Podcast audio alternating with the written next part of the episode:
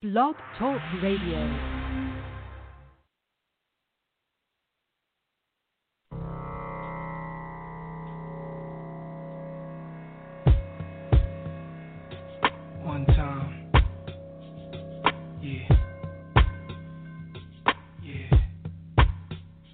All I need is one mic, one beat, one stage, one nigga front my face on the front page. Only if I had one gun, one girl, and one crib, one God to show me how to do things the sun did. Pure, like a cup of virgin blood, mixed with 151. One sip will make a nigga flip. Writing names on my hollow tips, plotting shit, mad violence. Who I'm gonna body? This hood politics, acknowledge it. Leave bodies chopped up in garbages. Seeds watch us grow up and try to follow us. Police watch us roll up and try knocking us. One I duck. Could it be my time is up? With my luck, I got up. The cop shot again. Bust out glass burst. A fiend drops his Heineken. Ricocheting between the spots that I'm hiding in. Blacking out, I shoot back. Fuck getting hit. This is my hood. I'm a rap to the death of it. To everybody, come on. Little niggas is grown. Hood rats. Don't abortion your wound. We need more warriors soon. Sent from the stars, sun, and the moon. And it's like a police chase. The street sweepers and coppers. Stick up kids with no conscience. Leaving victims with doctors. If you really think you're ready to die, with nines out, this is what nines about. Nigga, the time is now. all I need is one mic, one mic, one mic. All I need is one mic, one mic, one mic. That's all I need. All I need is one mic, one mic, one mic. All I need, niggas. All I need is one mic, one mic, one mic. Yeah. All I need is one blunt, one page, and one Yo, peace. All powers to oppressed people, African power to an African people. But Wakusu, wake up, clean up, king up, queen up, and stand up. It's your brother Yang and Krumah, man. Coming another day, coming another Tuesday on Let's Talk About It. Coming with my sister Makeda and my brother Shaka. We're going to wait for him to just pop right in in a moment. Uh, but today's show, we're talking politics. We're talking politics. And I couldn't think of a better, you know, this couldn't be a better show. I'm excited about the guest that Sister Makeda is going to bring on. You know, um, I don't want to spoil it, and I, you know, and I don't have all the information, but I believe they're running. Uh, this particular sister uh, is running for an office in her locale, man. So I'm, I'm excited about her coming on, getting her take, and seeing what type of changes she's going to make uh, in the community and her general constituency or the people that she services. There again, man, what's up? You know, you're on, you're listening to Let's Talk About It. We're talking about the politics. And why is this important? Whether you, you know my take. You know why I think it's important. Because I believe whether you get involved directly or, um, you know, acknowledge it or whatever, politics addresses you. There's no way around it. Wakusu, Wakusu, brother, what's going on, Shaka? Hey, Wakusu, I got Sister Makeda here with me on the line. We had to do the join up thing to call. Sister McKay, are you there? Oh, okay.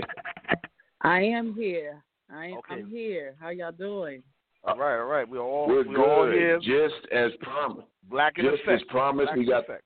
Black in effect. We got my sister, our sister McKay on the phone. I was on a little earlier, just telling them we're waiting on them, and your guest couldn't be more on time. Us going into the election season, us, you know, everything with the politics, man. To have somebody on that is actually directly involved. So I listen. Let me turn it over to you, Makeda. Hey, boom, you're on with us. Yeah. Tell us what's going on, what's going down, man. I'm amped. Makeda, you there? Right. Well, y'all know I I had been uh, brewing and stewing over an announcement for the past few weeks. it's just you know itching to get it out, and I'm beyond elated to be able to um, get this donkey off my back this evening by being the first to interview our guest about her big news to St. Louis African community, and um, even on a grander scale, you know, any Africans about being solution based and self determined anywhere across this country, you know, um, we don't always we don't always agree with using the political apparatus as it as it is, but you know, we have to figure out how to take up all that space. You know, so I'm I'm so happy, and I want to introduce Oh, yeah. you all to my sister comrade um, and soon to be third ward alderperson, Herdoja Columbi Bentham, um, who's going to be joining us tonight uh, on the line. Okay, okay, okay. All right. Oh, that's what's up, man. Well, well, well. Greetings, incumbent alder person. We gonna already claim that Right, victory. right. We we gonna You claim that. claiming that yeah. one, you Greetings did. on you. you know, and uh, that's right. Salute on I your like the victory way that already. sounds. You know? Yeah, we coming in like Yes. Muhammad Ali. We are the greatest. We- We already knocked them out. They just don't know. I like the way that sounds. Good sounds. evening, Columbi. How are you? Good evening, Uhuru. Uhuru. I would like to say Uhuru. All right, know we we hold you down. As you hold us down. Yes, Uhuru. Uhuru. Um, I just, I really want to express my appreciation for being able to speak on this platform. So I just really want to, you know, just really um, express my deepest appreciation to all of you and giving me this opportunity and having a platform, you know, for our people, like taking time out of your day. You know, laying out, you know, this program. This is not something that just fly by night. So I know y'all put time into this for our people um, because the consciousness of our people is have to be in front of us constantly, all the time, to be able to bring political education and conversations and platforms like this is very, very important. Um, this is guerrilla warfare, so it's a battle of ideas right now, and so having this um, show, I just really want to express my appreciation to all you comrades. Uhuru. Uhuru. Uhuru. Uhuru. Uhuru. That's right. Well, I want to get into it, y'all. Wait a minute. First of all, y'all should know that tonight is her. Today is her birthday. Um, Okay, she is okay. one hundred Oh, man. years old. Yes. So, All right, that's Man, happy how you- solar return. That's what's up, man. Happy Earth Day. Yeah. That's right. Right, right. So we want to get in and and give her some time to go ahead and kick it tonight too. So I just wanted to, you know, really bring bring her in to ask her some questions and let her expound on, you know, what it is that she came into this thing about. You know, she she really got into this fight for. I know her personally. I know Right, right. her Doja Columbi Bentham personally. And I know that she is a very sincere, you know, uh, uh, someone. She's not a politician, you know, but she is very much a revolutionary. And I just want her to expound on, you know, what brought her into the into this race for public office, and you know, how do we get to this place where, as revolutionaries, we are, you know, taking up this space like this. You know, the floor is yours, Columbine. Yes. Um. So me and um, me and my comrade go way back, like from day one. I'm trying to go back in my mind right now and think about, you know, when I first met met you, comrade. Um, you know, I just want to try to go back and try to like just um, give a backdrop of who I am, who is Herdosha Columbi Bentham, and um, you know, I grew up in St. Louis, Missouri, um, born and raised. Um, my parents were married for over 51 years, and I was definitely a daddy's little girl. And I lost my father on April 4th, um, the beginning of the coronavirus, the same day that I lost my comrade in New York. Um, just seeing how uh, this colonial colonial virus, you know, um, flew through the African community, and just having front row seats on this. And um, my mother, you know, um, was an evangelist, Church and God in Christ. So I wanted to inspire to be my mom. And um, I lost, my parents had five kids, and I have um, three brothers and one sister. And my two older brothers, uh, one died in 95 and the other one died in 97. They both did not see 25. And um, that rocked me at a very early age. And I was 16, 17 when I experienced that. And then my brother that is still alive and um, was the youngest of the three boys because they were all one year apart.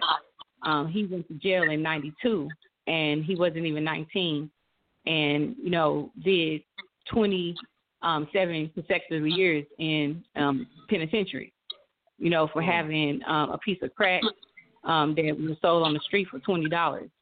So I had front row seats to see that something is terribly wrong because my parents were good people black people are good people, and this is the conditions and experiences that we have. Because my story is not unusual; it's the tales of the hood. Uh, as my mama says, I'm calling the hood. It's the community. It's the tales of our black community.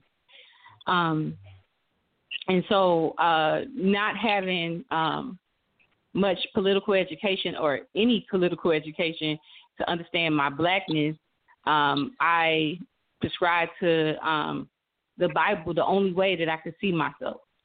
You know, um, but still was raised by two pe- two African people that um, I definitely credit my mom and my father always teaching me like, you know, like stand for what you believe in and, you know, never let nobody bully you and fight back.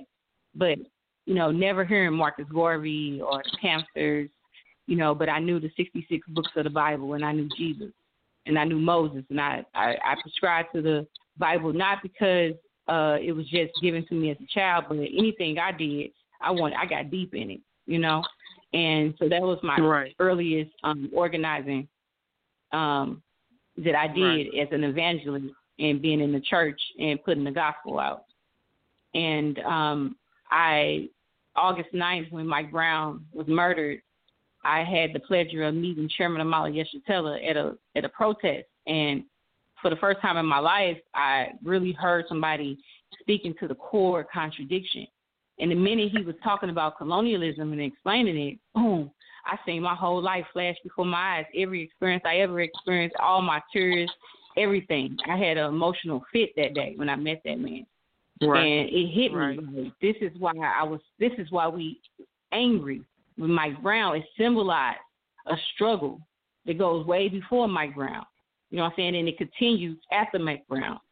And um, right you know, um, I joined the the movement, and um, you know, just really started to understand politically that everything's political, no matter if we like it or not. So right. either you're gonna play or you're Absolutely. gonna be played. Right. So cut me off if I'm too long. like I don't know. Um, right. Hey. Comrade.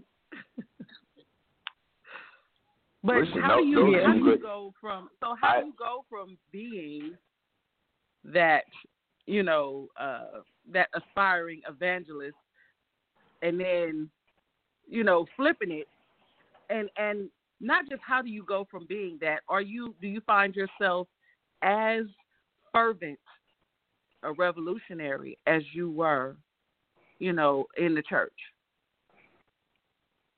Man, um, I just you know, I really, really um want to say that it is not an understatement political education. You know, um, because we making political moves with our life every day, no matter if you know it or not. Better and so say having that. a political Better line say that. that you do not, you know, I you know, take somebody else's um line, you know, uh and make it your own and it work against your interest, and you think it's working for you.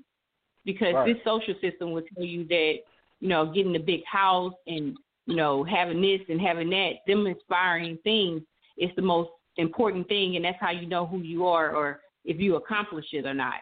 But to get those things mean that you are part of a social system that is crushing your people and somebody has to stay poor for you to stay above it because that's what we live in, capitalism. And so like it's very important. Political education is critical. And that changed my life. I- you know, um, really being able to um, have a political line and be able to see the world as it is and not as how I want to see it, but exactly Right. what it is. Right. I listen, I have a question because I man, I think this is wonderful, and you answered one of them. I had two, but you answered one of them. My first question that you answered, I hope everyone was listening, is why it's important to at least be aware of politics. You know, I'm a revolutionary, so I definitely, you know, like I always give that disclaimer. I don't believe the total solution is going to be found in the system, like the sister is saying. You, the system involves you, even if you're not involved. So, you know, you would be a fool. I always equate it to the street thing. How you gonna have a sucker going in your pocket?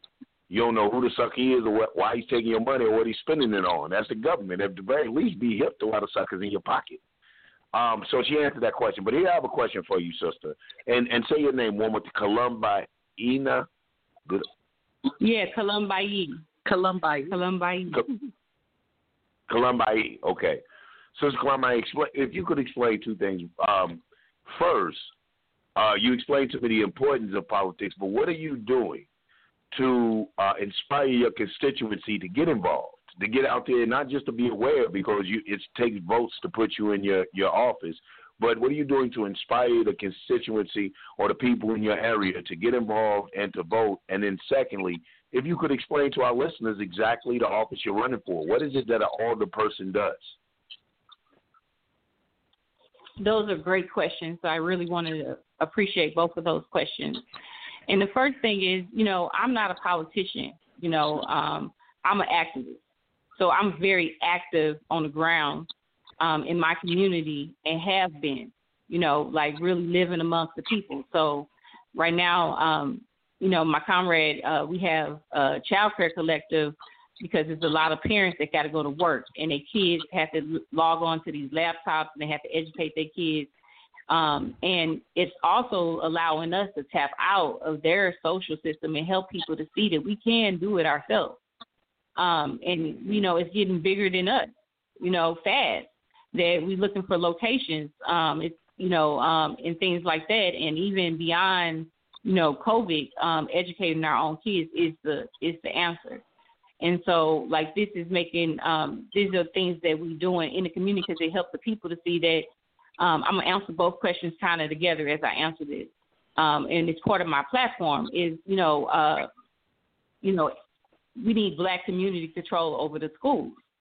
And so, like what we doing and have been doing with having the child care collective, and even beyond this, we had like um, free child care on weekends. So parents, you know, mothers, fathers should be able to have some time away from their kids and be able to participate in doing whatever. And so having the free child care where we can educate our kids about economic development and um, you know, things like that because the education is very critical to me because I graduated from these people's schools and um, I've seen how if you talk a certain way and be a certain way, you can get all the age you want when white people feel like you have a talent for them. And I was a cheerleader. So, um, you know, I left these schools with not having the knowledge that I needed to. And then my sister, you know, I seen how they hurry up and she ended up dropping out and how um, the, the the school system do our uh, youth all the time, especially you know black men. And so us really being able to educate our own kids is critical. It's critical. Hmm. And so this is what I'm doing right, right now. And then as the alder person, you have more um, power to be able to say, okay, you know, we have that school down there. You know, I'm saying, let me um, you know, reverse some of these resources that's going to the police budget that we keep giving them more money, you know what I'm saying, and put it into that school. Um, the person in St. Louis um, controls um, who comes into um, the ward. You know what I'm saying? They try to tell you they don't, but they do because when we were trying to get a property, you know, uh, we have to anybody to get a property has to get the alder person to sign off on it and the alder person um, is what they use the LRA use as a buffer between the people and this alder person that's supposed to be black and for you, but he works to get money from the big developers um, to get the property and not the people in the community. You see what I'm saying? And so um, that's one thing that I'm doing. Another thing is we have rallies, Sunday rallies. Every Sunday we feed the community, and we have free clothes. And beyond that, not just free, because I think it's really critical that, that we don't continue to make um uh you know, we don't continue to have EBT lines, but we want to teach our people economic development. We want them to be able to That's right. sustain themselves. Right. You know what I'm saying? And so, you know, Mm-hmm. you don't want to. You understand that people living off barely five dollars a day, but they want to participate. You know, we have money to go buy our drugs and everything else, so we have to make we have to make an investment in our freedom as well. So we have like five dollar bag sales. They can get a bag, put as many clothes in there as they want for five dollars, and then they need to understand that this is a seed that you planted into Black Power. Like this is ours. This is our bu- building. You know what I'm saying? You hear my horror or it's horror. I had to hear it myself. Um, Right. St. Louis. But um, these are things that I'm doing and have we have been doing um, before um, because we didn't just wake up one day and say let's run for office. You know, um, but we see that we have to um, bring the people to a consciousness of power. And um, un- you know they are glued to this Democrat and Republican um, uh, platform, and so we have to engage in it. We're never selling out the long term goal, which is complete liberation mm-hmm. uh, for a short term interest. So this, um, you know, running for office is to be able to expose the contradictions. You know what I'm saying, and make it mm-hmm. extremely hard for them to do business as usual. And the right. people come to a consciousness wow. for getting power and territory and building economic development, learning how to grow our own land. You know what I'm saying, having territory. This is critical. You know what I'm saying to the development of our complete liberation. I hope I did a okay job answering your question. Oh, There's more goodness. I can say, but I know. One, I mean, man, right, yeah. right, right. Yes. On point. Right on. Um, yeah. Shakur, sister. Uh, first of all, congratulations on your Earth Day. Congratulations on running for office. And as a revolutionary, yes, I know, thing. I know who you are, and it's a pleasure yeah. being here with you. But go ahead, Shaka. Yes, I feel like I know it's, you. It's, but go ahead. Same here. You know, um, it's like a pleasure because I was with Brother Divine Allah when I was in the party, and we he was running for the same position in Trenton, and we came real close, like one vote, really, like a vote. So I see the power in that, and I want to, you know, just pick up to you in definite. But um, I'm gonna ask you a question that I want our people to be comfortable with asking whoever is running.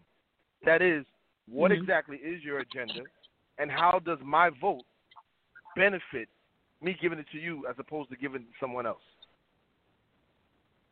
That's a great question, and everybody should ask themselves that. And if we all ask ourselves that question, we would have less bootlickers in office right now. We cannot vote for people because they in our family, they got a nice smile, um, and this is the culture of, of black people voting because you know our ancestors died for it, so I got to vote, and so then we a slave to the Democrat Party. So I just really want to appreciate that question and just really unite with what you said that this is a question that all uh, should ask everybody when we give them our vote. Because you're doing a lot when you do this, when you put this person in this kind of power position. You know what I'm saying? They down there like representing you. And so, you know, what I tend to do is I want everybody to know who vote for me that I'm not I'm fighting for all the people of the third ward, not a sector of the community. I'm not, I don't have um, any favorites for the five percent of the people of uh, of the third ward that make a certain salary. I'm fighting for the crackhead, um, the the streetwalker, um, the dope man, um, all of that community.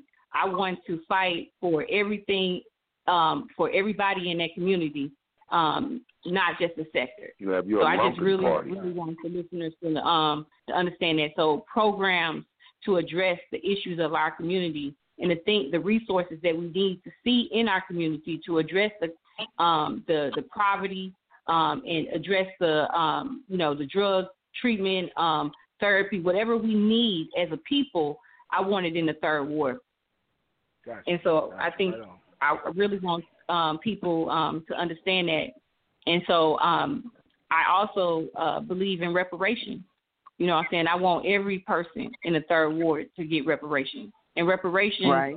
um, right. look like um, in the third ward is the LRA. Um, it's a land bank. For those that's not in St. Louis, it's a land bank of properties that are taken by the state, by the city, um, that might have a lien on it or they just write tickets on you. Um, and this is a way that they use the gentrification um, and then they would sell these properties for little or nothing because they um, took the property, the uh, the value of the property down, um, and then crooks like Paul McKee and other um, big time um, corporations to come in and buy up a whole community. Um, right, and right. so, and it's really difficult for the you know um, the average person in this community to buy a property, even though it's a hundred dollars they have you jumping through so many loops and showing them so many different things that you can't even get it.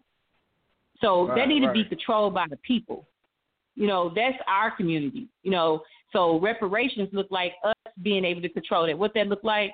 A board, a committee of right. every person, every ward having a representative from that community that we voted on that decide what that process even looked like. So it's designed by the people the people can participate in it, not designed by the big developers and the ruling class continues to just do stuff to us and we can't do anything about it. So, And so, wait a minute, um. It sounds to me like you're talking about real democracy here. I'm hearing a lot of Democratic talk, and you're not the Democratic Party. But I'm hearing more Democratic talk Yes. from you than from the Democratic Party. Hmm, that's something to think about, y'all.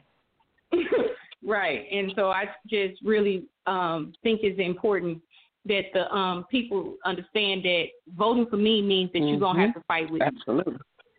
You have That's to right. fight with me. I'm not going to promise you that I can fix everything in the third ward single handed by myself because we voted. When you vote for me, you saying that we are going to fight for our community together. That's right. That is super critical. We we gonna have to form these boards. You're gonna have to come to the town hall meeting and hold me accountable and make sure that we have timelines on how we see these this thing. You're gonna have to Right. participate in saying what you want your community to look like. I want your participation. I need you to be down there because I don't want to be looking at my heart saying I'm righteous by by judging in myself. You, because it's life or death. It's life That's or right. death now. That's right. And so we have to hold people accountable. So I want to be held accountable by my vote when you vote for me. Man, man, you, Right. you got my vote. You got my vote. I'm, I'm in. 'Cause That that's man, that's the best thing. I. What about Right, you, King? I think right. that's the most honest. It's not even a campaign. It's just raw honesty. like you know, most people want to hear, they, "Oh, I plan one, and then my step, the next step is this, my next step is that." But this system just gave you raw honesty. In other words, if I get in, we get in, and if I work, we work, and if I win, we win. exactly. You can't get no more clearer than that, people. You know, I, I, I'm loving it. I'm loving it. Exactly. You know, All and power is to the politics people. should be. This is Um, what politics should be in our community. Absolutely. Absolutely. I couldn't right, agree more. right, I love the right. fact all, that all you're working with all the people. all powers to all the people. I love the fact that you're working with, um, you know, everybody in the community. But it, now, education that's your number one issue on the um, platform, and and if it is, why is that the most paramount thing for you? What are you doing? Well, the, it's not the first thing on my platform. I kind of went all over the place, but the first point on my platform is reparations. Second one Ah, is okay. clean up our alleys. Third, everything on my platform to me um, is important. I don't know how to put a number on anything because they all so heard that. important. But you know, we have to have they all tied together because reparations helps the whole the crime in St. Louis. You know, Right. people watch the news. I'm affected by Mhm. it. You know what I'm saying? Like that's what put me in the game. They put me in the game, coach, Mhm. when they killed my brother. Right. You know, Yeah. and I, that's how I see it. It was not just the African that pulled the trigger. You know, like I'm fighting for the African actually that pulled the trigger. Because I have That's been on both sides. I know how it feels to be the family of the one that have took someone else's family member life, and I know how I feel to be the family that's sitting on the front row. Real talk. Hmm. Yeah. Right. and no right. matter which side you on, Right. you know what I'm saying, you see Yeah, you're affected by You see a blatant You're affected by it. to America. And I got a problem with that. That's right. You know right what I'm on. saying? So they all tie together. I don't know which one is. So education is important. Like I said, I was I went. To, you know they have a they shut down so many of our schools, and um I, I I'm a I'm a success story, and and and I was a fierce fighter all the time. And so I went to Parkway North. I graduated from their school. I had a scholarship. I went to Bradley Uni, um, University, but I barely knew how to read. And it was it was coming into organization Mm. that where I didn't want to hide it no more. Like I worked for doctors, I worked for lawyers. You know what I'm saying? I accomplished so much in my life because I always put my good foot forward. You know what I'm saying? I shock myself on what I get done. But I met I know so much people in our community right now that have literacy issues. You know what I'm saying? And I don't want that.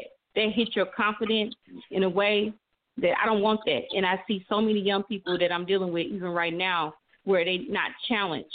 We have to make reading Yeah. like the cool thing, not the Right. Xbox.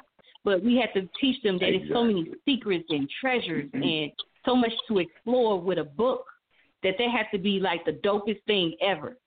And so, like, Mhm. education is critical because I know what I lost and I had to take it all back. Everything they took from me, I'm taking back.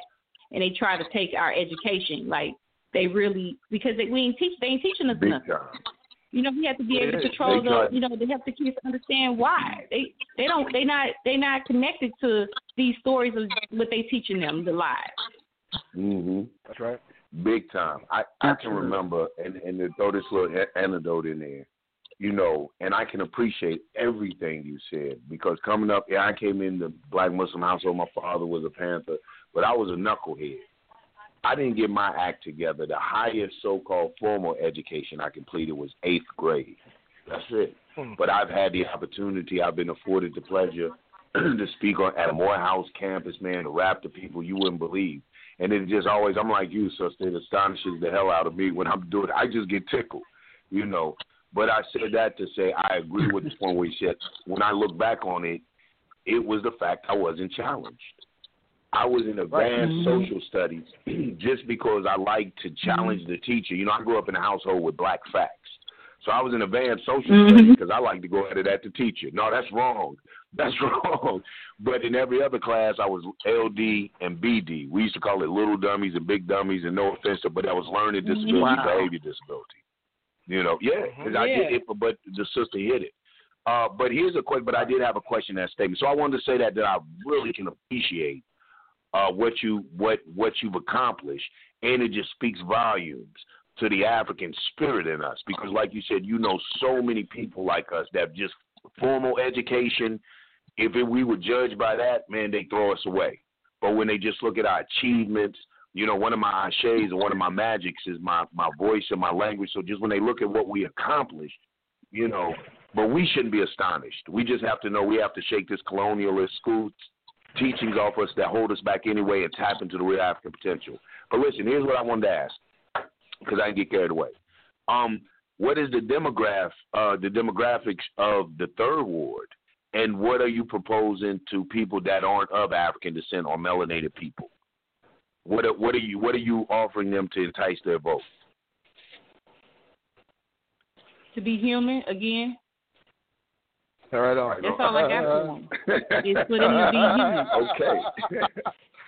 well, cool, Sue. You know, and what I mean Yeah. by that for any listeners, because I ain't trying to be, I, I, I, I, I ain't trying to be, uh, whatever, you know, sarcastic. Because that's what this white girl asked me when I was doing outreach, and she told me that she had moved to St. Louis um, because she heard about the property being cheap, and she lost her job in New York. Her and her partner, you know, moved because they was riding bikes, and I need to know who these white people are in my community and let them know what white people do. You know, they join USM and pay reparations, and they go in there and call their family members and tell them they owe reparations and win more reparations um, to pay and work under the leadership of African people. So if you're gonna be over here, you have to understand that white people pay reparations. but So, we have I mean, I'm not. listen. I we, I don't. You know, that's really. It's funny, but it's true. Like bottom line, all white people owe reparations. You know, um, and yeah, I mean, I don't know. Well, you, I- I you're in the right place, sister. Everybody all I got is for the 'em. same way. Oh, it, it it may be something you want to listen, sister. You know, we always encourage listeners to call in and push one and uh, you know have a say. Are you open for some listeners to to uh, press one and engage? Yes. Okay. What about what about the fam? Y'all ready? Y'all ready? Yeah, yeah, yeah. Let's do it. Okay. I'll pick up the phone out there now. We need to hear you. Okay. Yeah. One nine zero one fifty six seventeen. Your mic's hot. Hey how y'all doing, brothers and sisters? Hey, what's We're good. on? We're good. Hey, this Hassan. Hey, brother Hassan. What's up, brother Hassan? How you doing, Doing? brother? Good, good. What's good, brother Okay. Hassan? I'm doing doing great, doing great. Blessed, man, blessed. Uh, I'm just listening to on the call where the sister was uh was elaborating on why why she, why folks should vote for her and everything like that. She made some key points. So I love I love her points that she made. And if I was, I promise, if I was in St. Louis, she would get my vote quicker than her. Cause what she just said was number touching touching my heart because it, it's the truth, and we need what we we need more women like like that. like tell, just straight facts, What- no bullshit. Like yeah, what she touch on?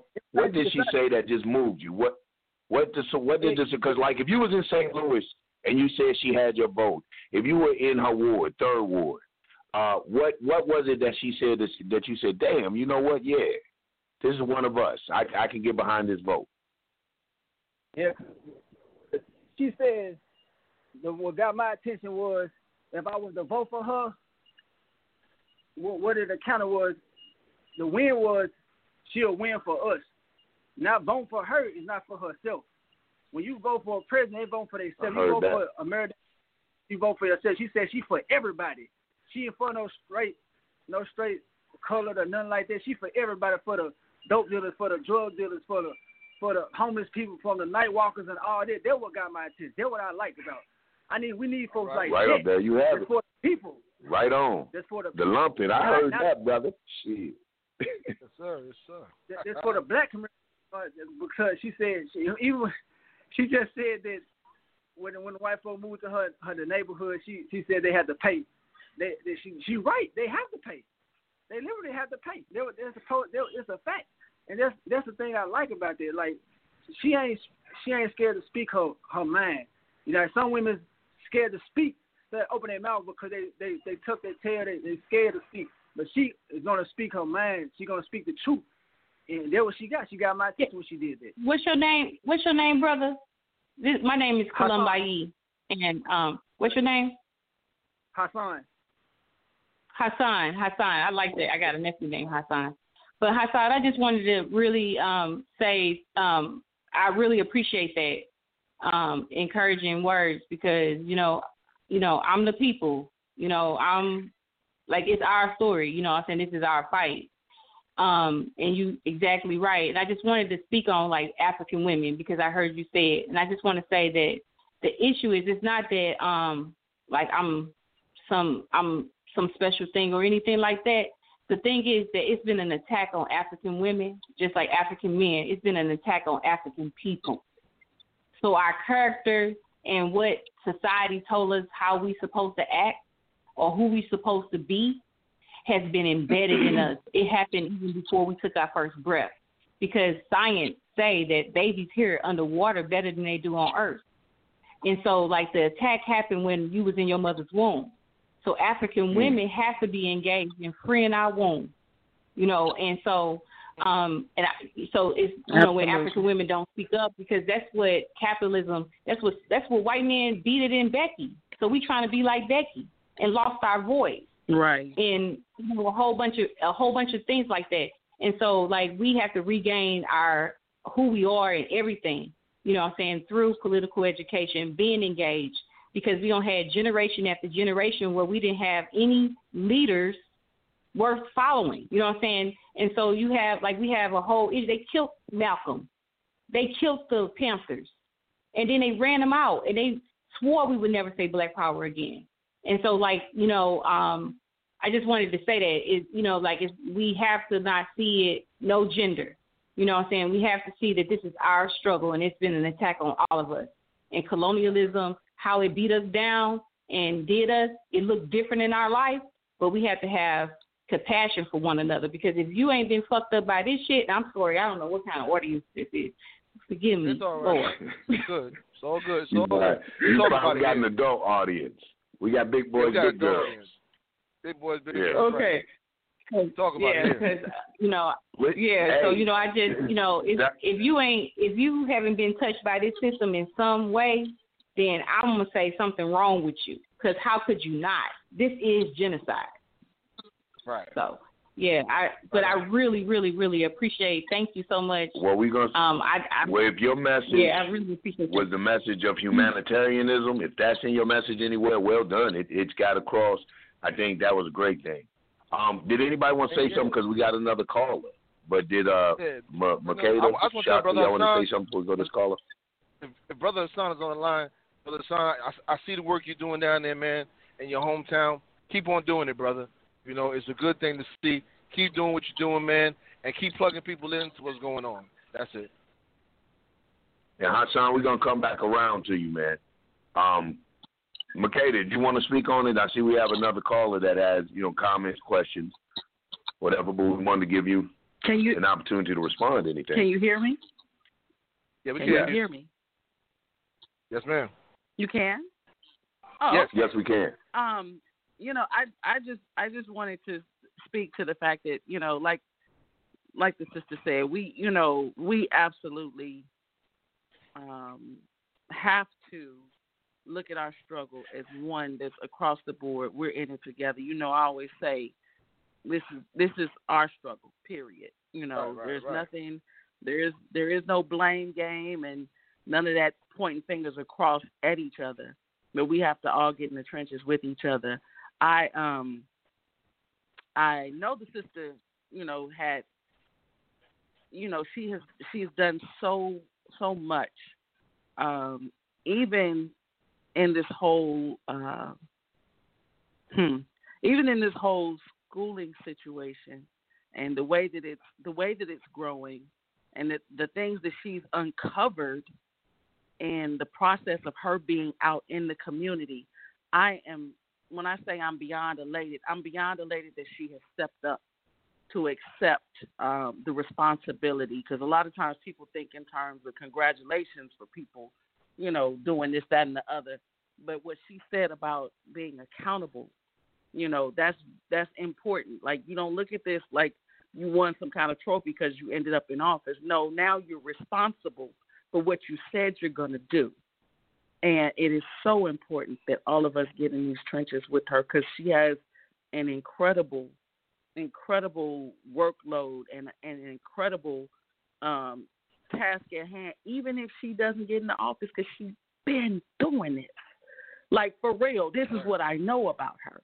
She's been doing it. So it's something that we have to we have to join in on whether she, you know, no matter what the outcome of an election is, we still have to be self determined. We still have to be self determined at the end of it. Right. Um, and like I said, I just really, really appreciate uh, her doja. And I always call her Columbai because, you know, I, I met her as her doja, but Columbai, I don't know if she gave you the, the, the history on her name, but it means brave and never give up. Um, and I see that in her. She embodies that, every last bit of it. I'm proud of her, and I know the sister had to. I know she has to leave, so I didn't. You know, I really wanted to acknowledge everything that I, you know, just kind of sum it up and acknowledge everything that I know she's stepping into. You know, and to but the let her people, know, you know, that it always Right, has right, right. um, Conrad. Right. I really, I really appreciate being here, and I, I know I was supposed to be gone a long time ago, but the people, man, Listen. I love the people, and The, I don't can care. we hold you? Can we steal you for five more minutes? We got more minutes. somebody on the line, and they've been Another few more holding. And if they want to speak to you, and you get out of here, we let them. We're going to lose a listener. So listen, we got the No, alder no, no, person no. to coming in, I- I'm alder person. say- if you got I'm that gonna question, eight Go eight ahead. five zero I'm- I'm nine saying, I'm zero here. three zero. You got a couple minutes. We she, you're on ball time. Mike's hot. Yes, anybody can hear me? Yes, sir. Yes. Yes, uh, peace, sister. Compliment, and you're a strong Nubian sister as well. You know, my name is uh Flat Top. I just called. I just listened to all the conversation you was talking hey, about. Flat Top. I wish Hey, what's up, Flat I wish you Top? plenty. My man. Yeah, what's up, Shaka Shakur? Yeah, um, I just was wish was many more people like you was down here in the South where I'm at, in Florida, city of Midway. Like you say, you speak up as a warrior, and I'm the same way. Also speaking as a warrior at the city of Midway, and try to tell these council members, you got to step up, help your people out, respect your your elder people. We all people here together. If you for the people, help the people out. That's what I be telling them down here because on. we got we have some we have some water down here is like is not really clean and they got calcium in it Mhm. and um Mhm. and and people buying water down here in Florida. So I'm in a part of Midway, Mhm. Florida, and um and people out here is in a struggle right now because down Mhm. here is this that but us black people and plenty family down here looking out for one another. But we trying to Right. open city of Midway. You know, Midway is a black town. You can look it up Flat on uh, top. Internet. Flat top. Let me You know what I'm saying? flat top. Let me jump Yeah. in in two seconds. Let, let me jump in two seconds, brother. Hold that thought because I'm coming right back to you to hear about the town of Midway. Like I said, the sister was on ball time. You know, she's trying to run this campaign, do her fizzle. Listen, St. Louis Third Ward, turn up, turn out. If you don't, boy, man, have me Man. talk about you. And I love to Man. talk. I love to talk. Right. So, yo, do your Right. thing. Si- sister, thank Yeah, you. do your thing. I just want to say thank you. I'm gonna let the rest Yeah. of the fam you give And I their thanks, man. say- Thank you, because I'm a big advocate of our Yes, participation in politics. Good luck, yo. If you need me, yeah, let me know. Anytime you need the platform I got, any platform, this platform, or anyone I'm on, just let me know, and and I'm there. Okay, I will. I will. I All right, really same here. No appreciate it. Let us let And, us know. Let us know Um, your if campaign you schedule. can tell anybody, yeah, if if you can, um, I just want to say to everybody that's listening that unite. You know, if you're not in St. Louis, you still participate. You can still participate, and it's important. You know, um, because Mhm. the world needs to know about this. They need to be able to see and hold somebody accountable for wherever they are, because it exposes what they are not doing. And so you can support Right. by um, going to. I have a Facebook page right now. This is the people's campaign. I'm not taking big developers' money. I'm taking the people's money. You know what I'm saying? And the people have to help make sure that we get signs or whatever we need because this is our campaign. So um, Makeda is have any information on how people could get connected, stay connected, and I definitely want to come back. So just let me know. All right, Uhuru, I love you all. Black Uhuru. people, I love you. I love All right. you. We will be free. Love you too. So we're gonna make sure All right. we get that information definitely before we get off the line. And Makeda has that, right? Makeda. Yeah, yeah. Okay. That'll be Brother Flat Top, man, I'm sorry. I'm sorry to jump in there on you like that, man. She was on ball time. It was a you know an honor to have her. You know how you got to do. You know the biz. But tell us about Midway. What's going Yeah, on yes, with this yes, water yes. and these know that. councilmen falling down? Uh-huh. What's going down there in Midway, man? What's up with this water? Yeah, the water that we got up here in Midway, and you know, I set my foot inside Talquin Electric, and I got on the the supervisor manager case and told him how you could ch- how you could charge us black people and white people in this community a light bill and water bill. You should take the water bill out because this water is not clean, and they have uh it changing the pots and the water and people cook with this water, man. And and, and people, you know what I'm saying?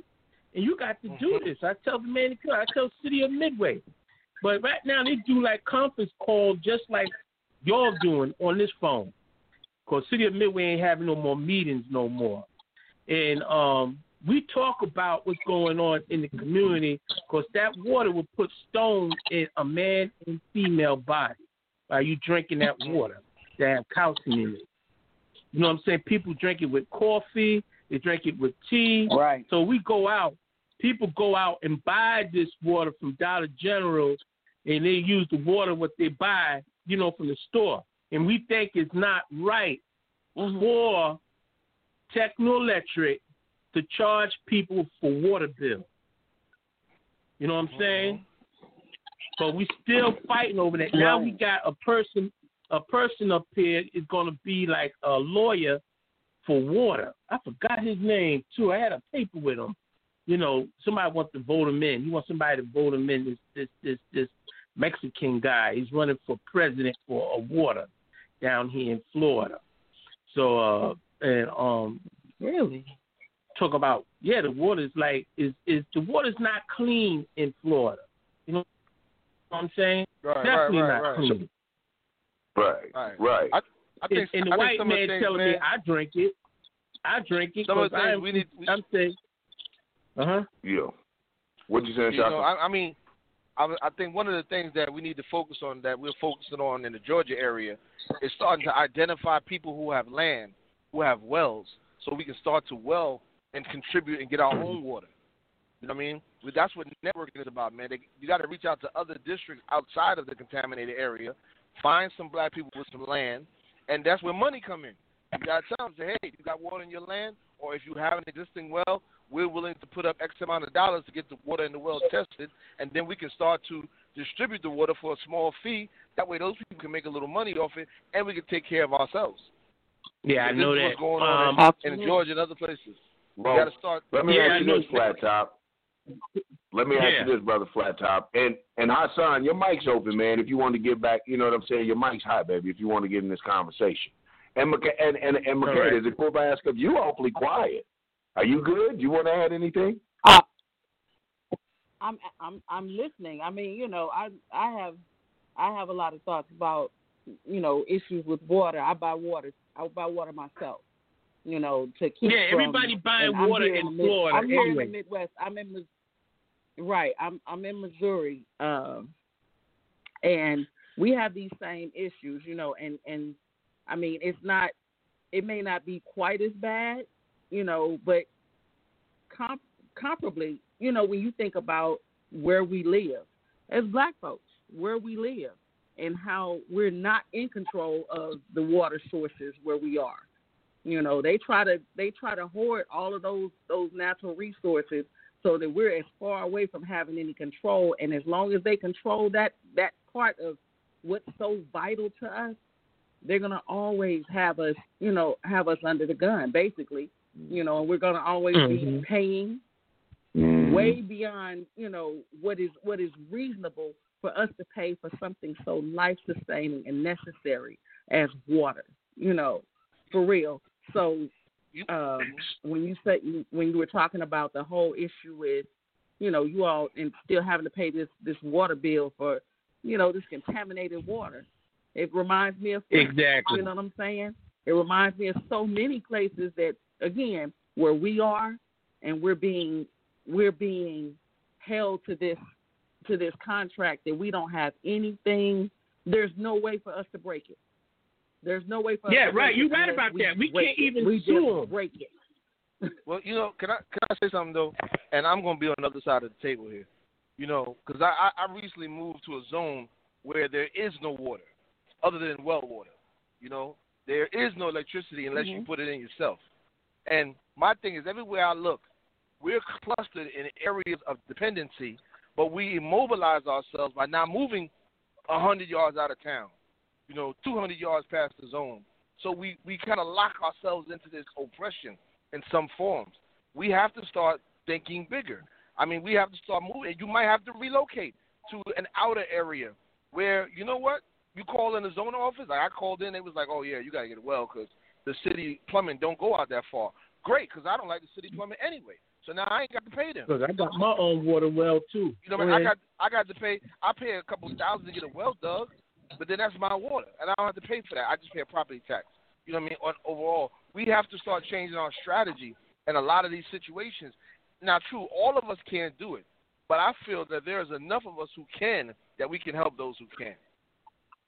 You know, I look at these places like I was talking to Yanga before, the, island of Jamaica. There's a corner that everybody live in, and it's vast land that nobody lives on. Well, you and- and also, Mhm. you know, it's like Shaka said, and in conjunction with that, we look at like down there, brother Flat Top. Some of the questions I have is, you know, how many people know about what's going on? Are we looking at um, solutions, even if it's, you know, um, a lot of times there's things as annexing. You know, if there's enough of people in a certain place, they, one thing they're notorious for in Georgia, a city will pop up on your ass in a minute, Georgia. Them white Mhm, people will get together and annex and zone and do all that, and they will have another city. You know, and they have a city like I remember the last thing they had another city that wanted to get water from um another source. I think another the Chattahoochee, or just some other source. You know, really. So these are things that you have to look at. This is why I advise, like if Shaka says, if you can't get out there to the land, if you can't go out their way, like they're doing in St. Louis in the third ward. You know, our ultimate so we don't lose track of the ultimate goal, which is the complete liberation of uh, black people. But however, it can in, while we're taking those long term steps, um, going for that long term goal, we take steps. So we start looking at when you're in these places, man. Everything from dog catcher to the waterman. You know what I'm saying? Is that a post in a position? You know what's going on with bringing right. awareness to it. I don't know how effective it'll be. We see what happened in Detroit, but at least drawing that awareness to it and that being one step of the campaign. But it it has to be tackled. And if there's enough right. people right. that are aware of the issue, you know, it's time for you guys to get together and start looking at some real solutions. You right, know, right, right. I think we just got to understand, man. Like this, this enemy, he, he he's not going to change. He doesn't have to change. It's benefiting him not to change. You know, once we realize that, right. we, we got to start coming at it differently. We, I'm, I'm sorry. Like we were talking earlier about the whole Ice Cube thing, right? And I was mm-hmm. like, I don't. I was like, well, you know, on one hand, whether you agree with his platform or not is not my position. My position is, you know what? We should be stepping to politicians like that. Like, yo, what you what you what you gonna do for us? What what's in it for us? You having a town hall meeting? We should be at that town hall meeting. You know, ready to raise sin if we have to. You know, we can't keep That's what we've been going through just, down here. Yeah, go ahead. We can't be sitting back complaining. I'm not saying you complaining, brother Flat Top, but I mean I listen to a lot of black people and they know the problem. I mean they got the problem all uh-huh. figured out. So historically, contemporarily, and otherwise. But we got to start implementing some changes. Which I mean, simple changes. We call we. Where I live in Georgia, South Georgia. Funny, we call it North Florida because it's so close. You know what I mean? Yeah, Whatever we close to Florida, Georgia. hit South Mm-hmm. So my thing is now it's up to us to start talking to each other. Maybe you don't got no water in Florida, but I know some water in Georgia. We can get some trucks together. Mhm. We can start transporting this water back and forth between us. You know what I mean? Like we got to start really thinking outside the box. And what the sister Columbi said earlier that I love so much, she was like, if if I get in, you all got to work too. You know what I mean? Like it ain't gonna just be no more one person saving all of us. If you don't put in, you don't eat. That's the bottom line. Hey, You know what I mean? If you don't put into the pot, you don't eat. And a lot of people got to You don't. understand that. 'cause You got, you got a lot of folks that just, you know, they want they want change, but they ain't willing to get in it. Personally, I'm tired. You of got that. that I want to see some involved campaign. I, I like an involved politics. That's what I want to see. Hey, since, hey, uh, brother, I got one, uh, Shaka, Shaka. Yes, sir. Hey, uh, ever since I've been listening to y'all show, man, radio show, you be talking about uh, liberation, man. So I, so I, I, I got, I got in touch with one of my brothers, man, and he gave me a book called Iron Ball: Liberation Information. Right. And you can't, you can't get it out of no stores or nowhere. I'm about to dig inside, man, and get my brain open up to, uh, you know, they said that they said most humans use the thirty percent of their brain, other percent, other seventy percent just sitting there. That's right. I'm about to open, get my open up, man. I appreciate y'all listening to y'all every Tuesday, man. I appreciate y'all what y'all doing, and uh, hey, I'm I'm just encouraging myself to keep doing what I'm doing down for the kids and for the youth, because that's that's what that's who need us. Exactly. We got to keep doing it, man. You keep doing it down there, brother. That's I, right, I keep brother. up on the work you're doing. I think it's a wonderful thing, and you check in. And also, you, Hassan, and you, Flat Top, use this show as your platform. Call in and follow up. Let us know what's going on for the last time we talked. If you got a program that's going on, Yeah. get on the show and let us know about Yeah. what you're doing with them babies, et cetera. And this is your show as well. Yeah. It's not just for certain people. All right. This is for everybody. Gotcha. hmm I have a cousin down here run for city of of things. Name is um Eric Henson.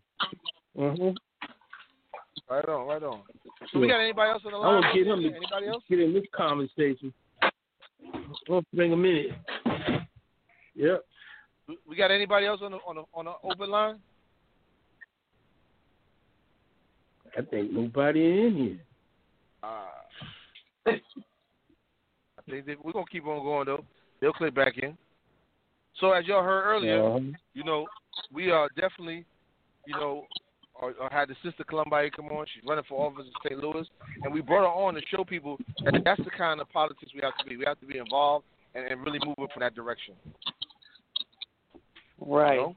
It's it's called Exactly. That's what it is. Exactly. That's what it is. And you know, and we got to do it, man. We can't no more, you know, just hoping. I mean, if you're gonna vote, vote. I always say, right now we not we not voting. We hoping. We hoping we get a better master. we're hoping we get a better day. No, we got to vote and then put in the elbow grease to go with it, man. And I, and I think that, mm-hmm. that we definitely we endorsing that sister, and and I want people to use her campaign as a as a, a template. Study it, watch it, and then right. duplicate it. Right, exactly. You know what I mean? Study it. You know that it. was one. But just, hold on, somebody got to put their phone on mute. Somebody got a lot of background noise. All right, put your phone on mute, please. Sister Makeda? Uh, Makeda's phone accidentally dropped, I, I guess. So she should be calling back in. Oh. I thought I heard her a second ago. She must have dropped. So you back, Brother Yang. We got anybody on the uh, line? No, that's it. Okay, your, uh, brother Flat Top is still on, right? Brother Flat Top, you still with us? Yeah, I'm still here. I'm still here. I ain't with okay, nowhere. Okay, okay, okay. I'm over here okay, making okay. my form. Yeah, no, I mean, yeah. And then I think, you know what though, man, the whole conversation, I was sitting there just thinking about the autumn. Yeah, and pardon me for the, the, the, the absence for a minute, man. You know, I go running blog talk, we're doing family business, we're doing it all. Hey, Black people. You know how we do. We keep running, uh, keep running. That's how we do. You, you, you know how we do. It don't stop. But yeah, I was yeah, thinking yeah, about yeah, the, the alder, yeah, the alder person, man, and just, um, you know, the the whole getting involved in how somebody just from the everyday decided right. to take that approach to begin to affect the community. You know, and I know a lot right. of people may not agree, but here's the whole thing, man. It's about some taking some type of taking some type of action. But you know what I did want to ask you about, man? I thought was an interesting conversation was breaking down a little earlier to me, Shaka. What's that? Ice Cube, man. You know that's a hot topic. You know we can't have a yeah. radio show and not talk about yeah, the whole Ice Cube thing, I mean, man. Hey. you know. I mean, the Cube, Yo. the Cube thing is, is real, man. The contract for Black America. I mean, personally, I don't have a lot of gripe with it. You know what I mean? From what I've seen, I mean, it's just asking the Yeah. politicians, like, what's up? What you gonna do for us? Now, what I do appreciate is the clarity. At first, it was Ice Cube going for Trump. A lot of meaning he's on Trump's bandwagon, but Cube cleared it up and was like, I'm not on nobody's bandwagon. They both approached me, and the Biden camp, I suppose, told him we'll talk to you after the election. Whereas the Trump camp is saying, well, let's talk about it. And he's saying, like, look, whoever's in office, they got to come see Ice Cube. They got to see the people. You know what I mean? And a lot of people are tripping because it's who's Ice Cube. Who, uh, I mean, common sense is he's a voice for a lot of people, obviously. That's not just the Ice Cube idea. You know what I mean? He's the voice. But he shouldn't be the only voice.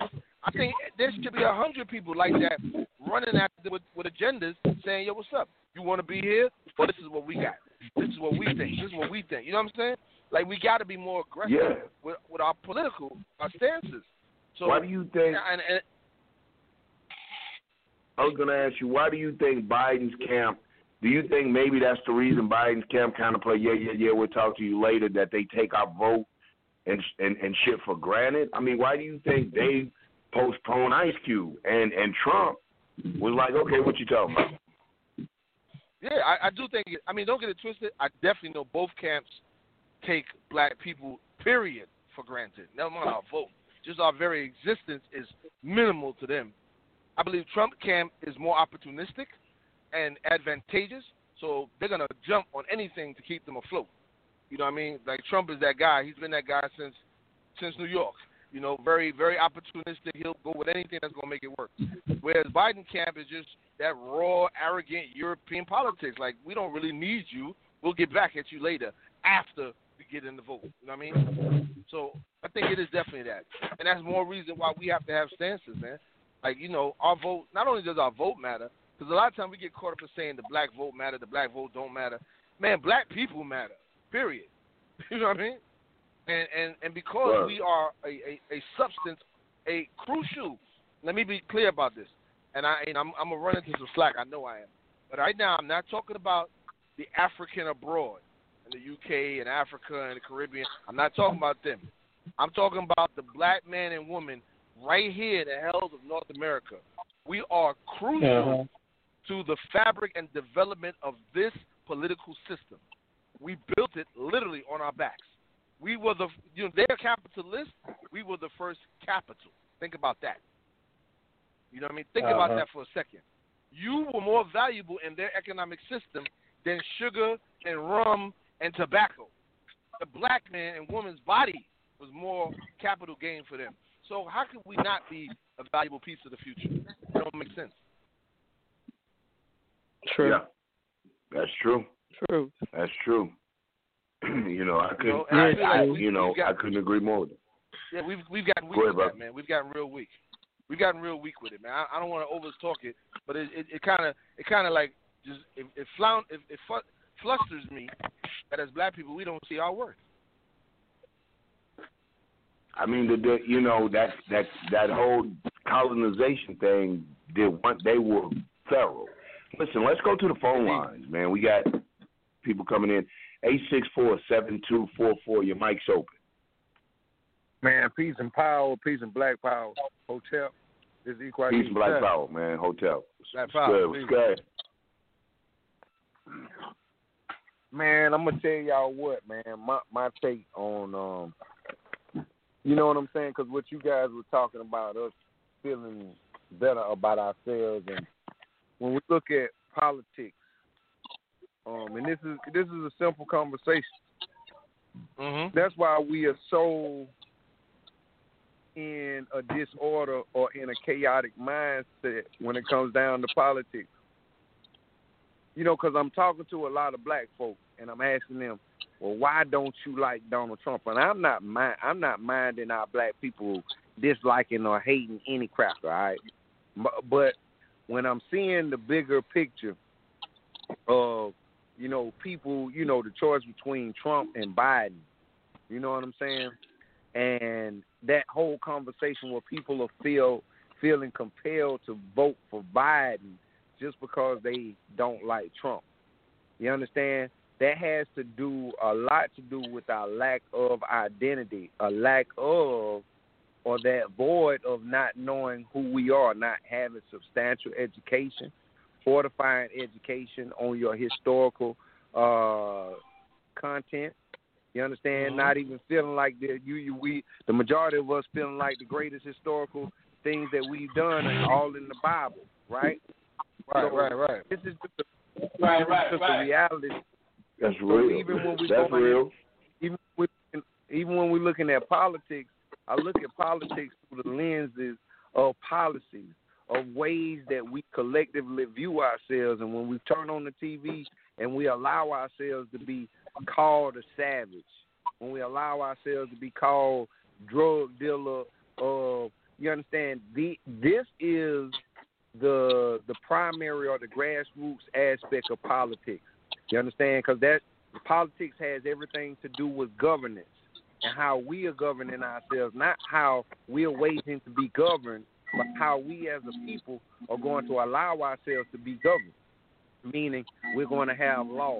So I feel like when we're casting our ballot, when when we're looking at World Star, when we're looking at all this other stuff, we are allowing our attention to go into these places. Basically, we're casting our ballot into these things.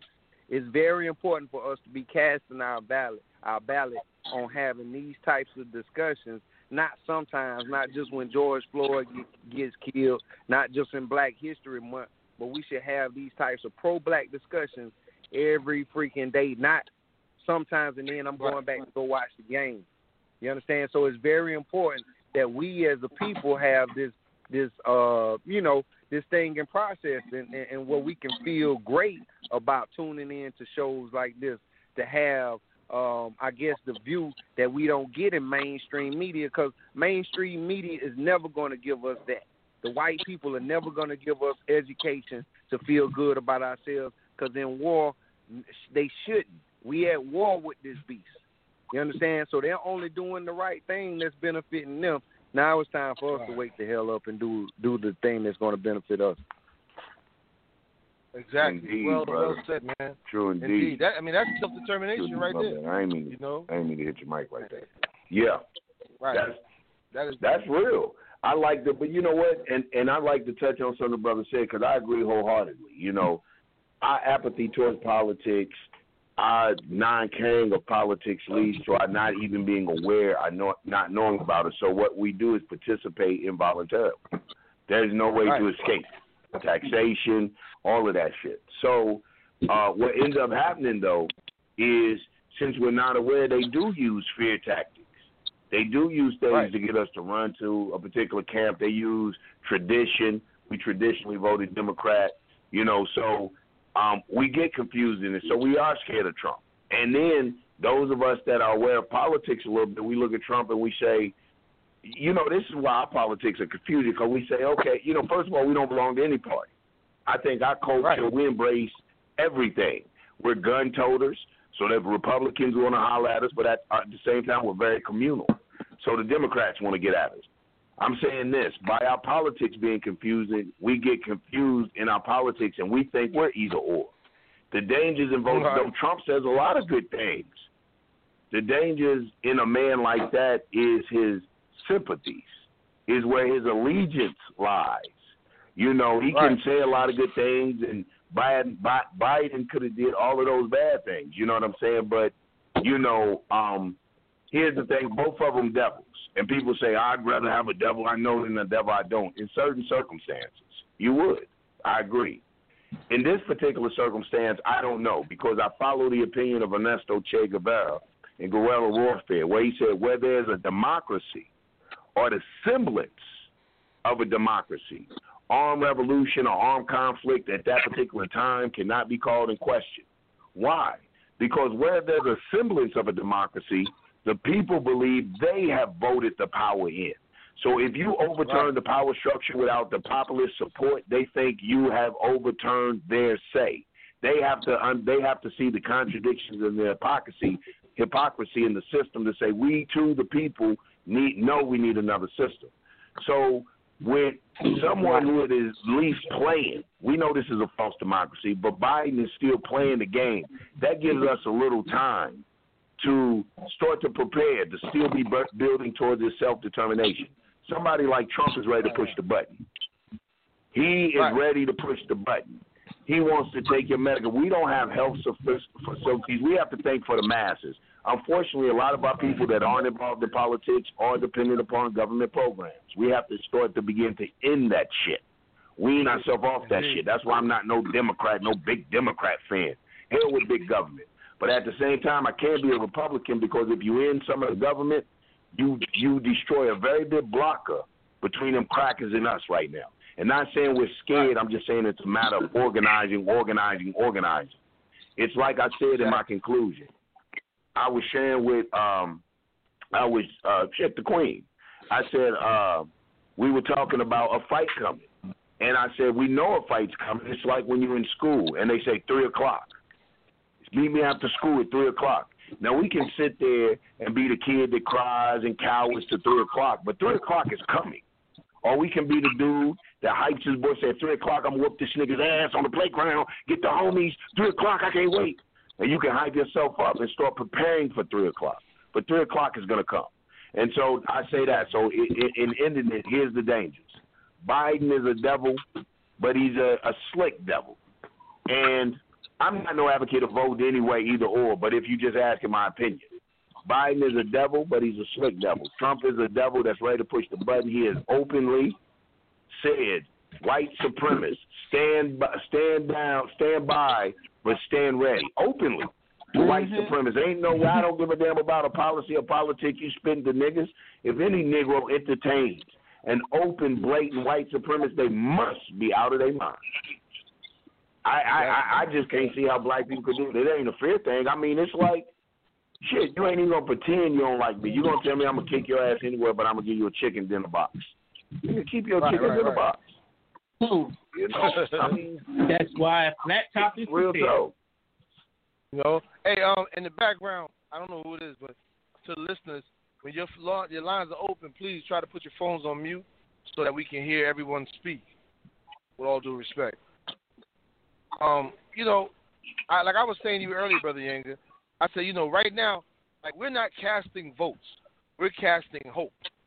You know, people are they're not even fully understanding why they're voting for Biden. All they know is he's not Trump. You know what I mean? So when you get a person like an Ice Cube who comes with an agenda, we can't understand that because most of us are not voting based on an agenda. Agenda, and like the brother said, you can't have an agenda if you don't know who you are. You don't know your worth. So how are you gonna come with a real agenda? You know what I mean? A lot of us got to go back to the basics. We got to start knowing who what we are and where's our position. Like I'm very clear. I am all for the ADOS. I'm an African descendant of, of, of those who were enslaved here. You know, and I am about this fight right here. I make no qualms about that. You know, I understand that I'm connected to everybody worldwide. I'm a Pan Africanist, internationalist. I understand that. But first, A come before B and C. A is right here. And we have to really, in my opinion, start focusing on the here. We got to start disattaching ourselves. The system is not going to encourage you to get away. That's like a drug dealer is not going to tell you, hey, you know, I really like you. You need to stop coming to me for drugs and go to the rehab because I really like you. You could do better than this. Don't don't buy no more drugs from me. Hell no. They're not to tell you. They're to tell you don't buy as many drugs because I don't want you to die. But I need you to keep buying drugs. So we have to disattach ourselves from white supremacy. We have to fall out of love with this white man. Straight up. We're in love with him. And, and and we're so in love with him. That's where the fear comes from. We don't fear. I don't. Black people don't fear Trump because of a fight. Cause shit, we fight all the time. We're not scared of the fight. We scared of fighting the person we love. We don't want that. You don't want daddy to look at you differently. You don't want to be the rebellious one. You know what I'm saying? And like a lot of us, that we don't want to upset the court. We don't want to do nothing. We want to be free, but we want to be free and friendly. It don't work like that. You know, we've got to start pulling ourselves away from this system. And there's no easy way to do it. got that But we got to start. We got to start practicing the communalism that the brother Yenga spoke of. You know, re- reach out to your neighbors, your friends, your family. Start, what happened to the Sunday dinners when everybody brought a little food to one house, so we had enough food to feed everybody all week long? You better say that. That's what I'm talking. You know what I mean? What, hap- what happened to that? individualism, and materialism and individualism. I hate that we were a part of that era when crack hit the black community. I mean, even I saw the change in it from the, you know, even from the gang perspective. We stopped becoming community oriented and became, you know, many Scarfaces. Everybody wanted that, and it became uh individual material. You can listen to the music. You remember the hip hop music? We used to be stack that dollar, fold that money, get that paper, that type of stuff. Thinking of a master plan, you know, get your dollar up. Then the music switched on to what it became ballin', make it rain. I buy you what you want. I can spoil you. It's it's just materialism, and you know what I'm saying, individualism. But when we even so much so, and I'm gonna say this real quick, and and not take over the combo. Even so much so in our programs, I I, I see a lot of us as uh, revolutionary programs, Panthers and stuff doing that. We'll have the feed the homeless, you know, and I'm not saying that that's not needed, but eh, you know we get in this Red Cross mentality. And coming up a Panther and just from everything, that isn't what the Panthers did. They fed the people, everybody. They sit down and eat. It's like what you said, man. It's that Sunday dinner type mentality. It's not. We have to be careful of classism and elitism. You know what I'm saying? We have to Exactly. be careful of Exactly. going into communities like the saviors and shit. Like these ain't our people, man. Yo, get you better get a pot of it, man. You better get a plate. Sit down Hey man. enjoy a convo and this and that, and it has to be com- community oriented. I think when we start to uh, revalue, revalue, put the value in that, not so much what you're having for supper, but who you're having it with and how you're having it. Not so much Hey, how the house is built, but who occupies the house. What type of love is keeping Right, the house right, up? right. I think when we begin to, you know, not go straight cultural nationalism, but we must incorporate aspects of African culture, African psychology into our experience in America, man. But don't get me started on that's a whole nother thing. But it's just Hey, it's, hey, it's like you- said, hey, it goes back to being aware of ourselves. Hey, brother, you you are a hundred Yeah. percent right in saying that because it's it's it's a hundred percent about our culture. Everything that y'all just were just speaking about. I'm thinking about the times where we able when we were able to sit down and like when they say hip hop first started, when people brought the speaker out in the community, Right, right, and right. we did know how we did know how to engage with one another in in the right fashion. It wasn't all this, you know. You you start to see the beef, the whole bitter thing, where now we arguing and beefing over whose girl is who. You, you understand? You see this Euro right, right, uh, right. mentality started to come into play, and I'm not saying that we didn't have Right. our ups and downs as a, as a people, but knowing how to solve them, you know, especially not at the expense of innocent bystanders. Sometimes we Right. can get so messy with our own with our arguments, but now we're gonna let that spill over on something because I'm gonna go go shoot up a whole club of people because I'm upset at one person. So going back again to anger management and things of that that we need, but like what you was what you guys were saying before we can go to make our ballot potent at a poll at any poll, we have to be casting our ballot amongst each other in our community, like That's the right. like what you That's right. guys were just saying. That that ba- that ballot don't mean shit if we're going to be separate when we go right back to the same community. What what good is our ballot if we done That's real. voted all That's real. if we done voted if we done voted uh, uh, opposing each other. You understand? So we need to know that we are standing by the same policies that affected our ancestors in either a good Right. or a bad way. Because, like I said, this is where the identity crisis comes into play. Because we don't know ourselves, we don't know how to properly choose what's good for us. You understand? So, with knowing who we are, when we go to have these functions, we know exactly who we are, who we are protecting. But now we allow this cracker to come in and take over hip hop, like you guys said, and rather than But, sitting yeah. down at a function, looking at that as my brother, looking at that, well, hey, if we have some beef, it's gonna be a way that we we we, we get over this. The the cracker has Right, right, taught right. us well to hate each other. He's done so well. So I Mhm. feel like culture is the most important thing, especially when it comes down to politics or teaching us how to govern ourselves and who we are to be governed. Exactly. I, I think That's one of the right. things too. I, I would as go ahead, brother. I'm sorry. no, no. I part myself. Go, go ahead, Shaka. No, I was just saying, the brother, what he was saying, like, you know me, and I'm, I'm into history. That's my thing. And like, hmm we have such a nugget of solution with us right here, and I'm always stressed that, man. Like, we don't have to go all the way back to Africa. I focus on the time period when we were not welcome to the table. We formed our own tables. You know, we're talking about that that right after the so-called emancipation up until the Reconstruction period, we formed our own. And then when they pushed us out, Jim Crow, we formed our own again. You know, we talk about we had we always had the, the cutthroats and the fighters, and you know we had all that in the community. I'm not gonna paint it like it's rosy, but I don't know if y'all remember. I'm 51.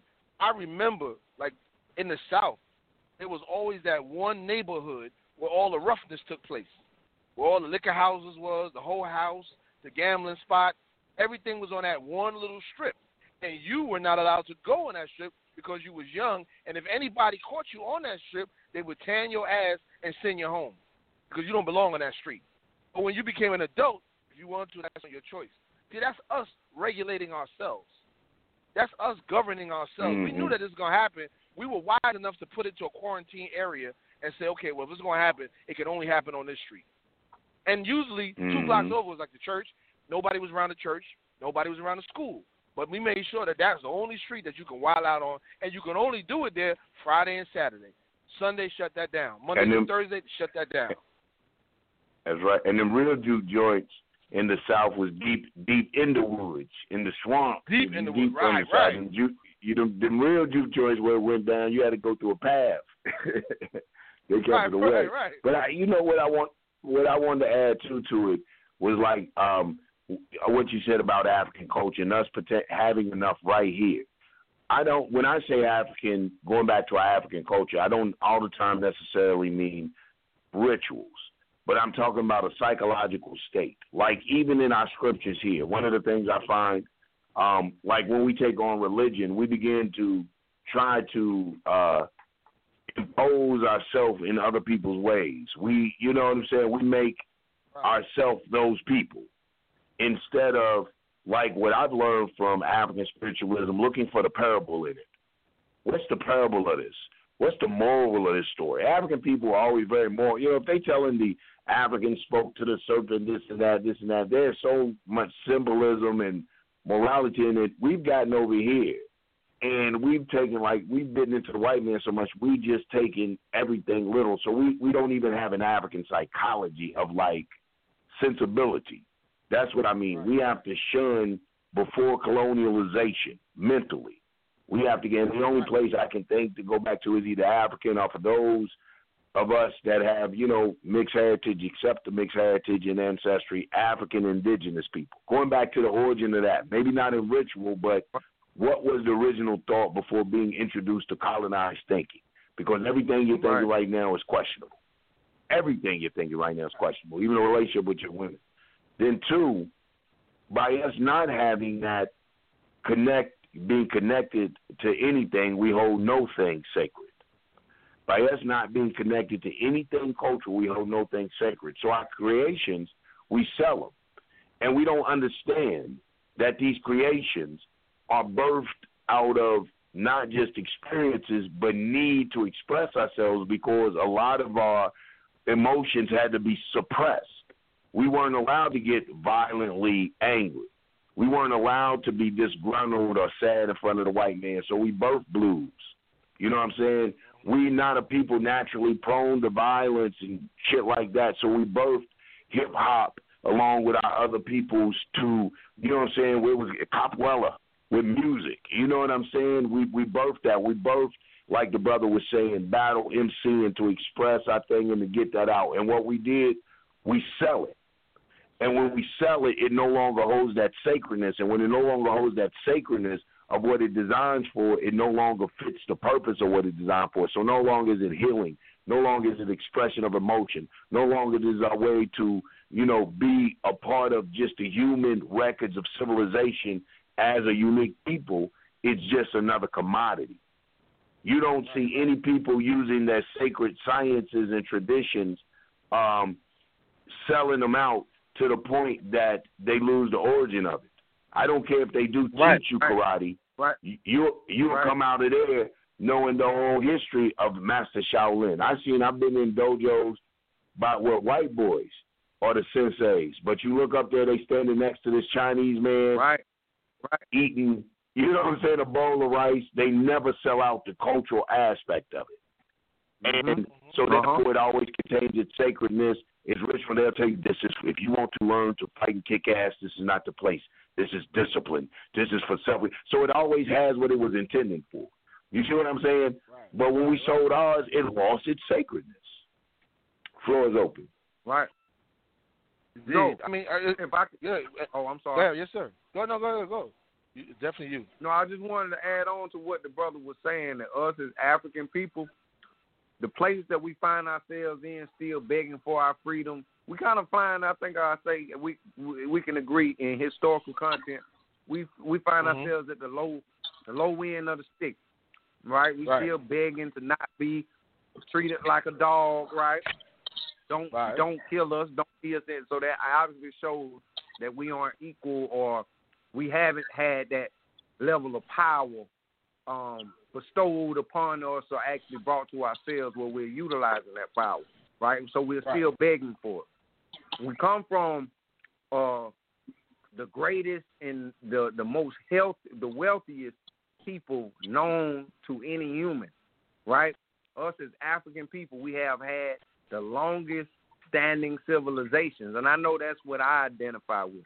Everybody doesn't that's identify right. with the same thing, all right? But we come from a lot of those the essential tools that it is taking or has taken to start up a lot of these Abrahamic religions. You understand? The very thought that is going into it, if it were not for people, us in particular, having doing those work, having come up with those proverbs, having actually coming up with some of this philosophical thinking. You understand? These Europeans would have been at the place where they would just not have to do it all by themselves and we know damn well they can't do it all by themselves. Even the Greeks, uh, you know, in their you know role in, in philosophy and articulation and things of this, they speak about the importance of the Africans, and we must not get it messed up like oh those were a group of people, just one group of people. No, that was a collective of us as African people on the continent coming together, making it work. So I think what we see is a lot of people have stolen what we had to make it work. You understand the esoteric sciences. You understand, and they're utilizing them behind the wall, whether it be you see them in in, in masonry. You know these schools of thought. You understand they they utilize it, and what what do we have with? We're still waiting for for Jesus to come fix it for us, rather than understanding and being attached to our logic and understanding how it how should we be you uh seeing nature. How what is our true right. connection with the world or with the earth? You understand? But but because that has become distorted, now a lot of us are thinking that hey, we got to go back to Jesus. And I'm not stepping on anybody's belief on this show, but I know the way I came up is that you had to go back through a white Jesus because in the back of my church it was a white Jesus. So when we read about Jesus, it came with a white boy. Wow. So this is even Right. you know coming going to a place where even when our people transition, they are still in a slave like mentality, waiting on the European. So we are really, you know, finding out how messed up we are, and the important thing to to kind of, uh, I guess, expose so we can do better for ourselves. Exactly. I, I think one of the things I want to focus, you know, and to just be clear to everybody listening and otherwise, the reason your brother Shaka always talks about us as a collective here, because the entire independence movement throughout the continent of Africa, the studying of the struggle of the black man and woman in America, we we That's alone right. in the last 150 to 200 years have inspired revolutions all over the world. Ho Chi Minh studied Garvey. You know, Mao Zedong studied Garvey. You know, Patrice Lumumba, all they came here and studied Malcolm and Martin. You know, the Steve Biko's Black Consciousness movement was our Black Consciousness movement, and it freed the world. And I can go through South Africa showing you more. I mean, South America showing more examples, but we don't grasp onto that. And there is a there is a, a line that we have to know all the way back to the beginning, but we're skipping over an immediate part. You know, as an individual, I always say when I do my lives, I spent four years in prison here in America. And the four, I'm, I'm 51. It's almost 30 years since I've been out of prison, but I'm still affected by four years of a certain conditioning. I still have to fight against certain ways of thinking just from 4 Uh-huh. years. So we were encompassed in, in for 400 years as a people. So we we have to think, damn, 400 years, and we barely 300 years out of that. So a lot of what our problem is is right there, right in front of us.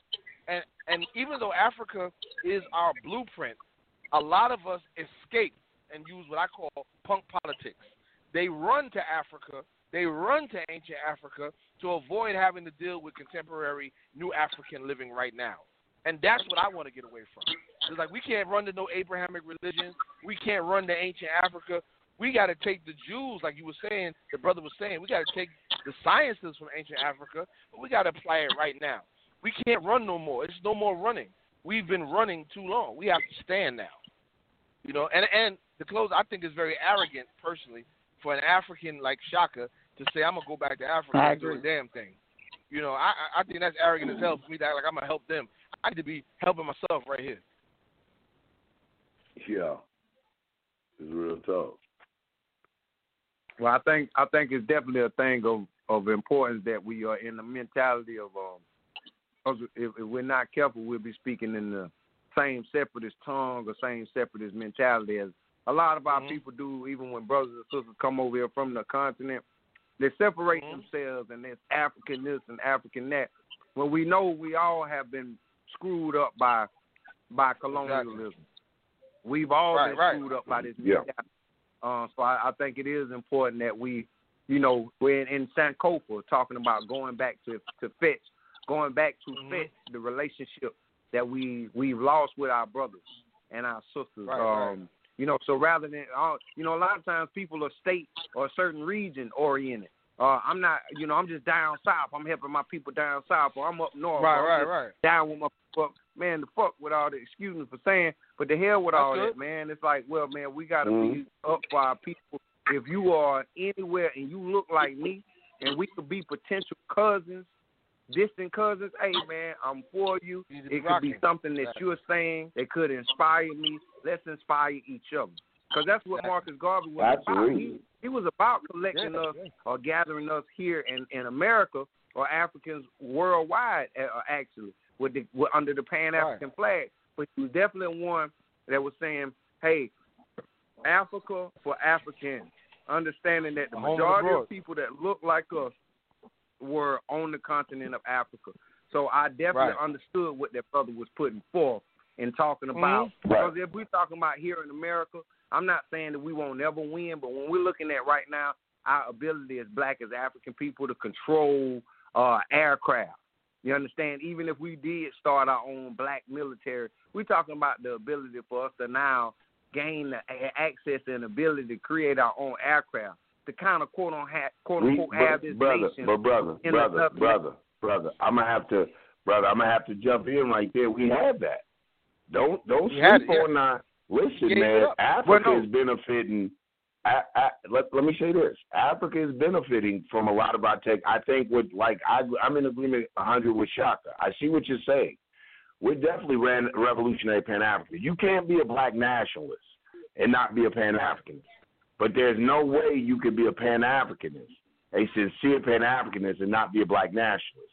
Just like there's no way we can fight so hardly and ferociously and fiercely harder uh, for our brothers and sisters on the continent than you do for brothers and sisters you see daily. There's no way I, I I've I've always questioned that, you know. But there's no way I can love my brothers and sisters here and not love, love my brothers and sisters elsewhere. I want them to practice black nationalism so that they can win their locales, and then we can come together. But right now, as a new African people, we haven't we haven't accepted ourselves, and it's not far fetched to do. Our, our Afro Puerto Rican brothers and sisters have done it.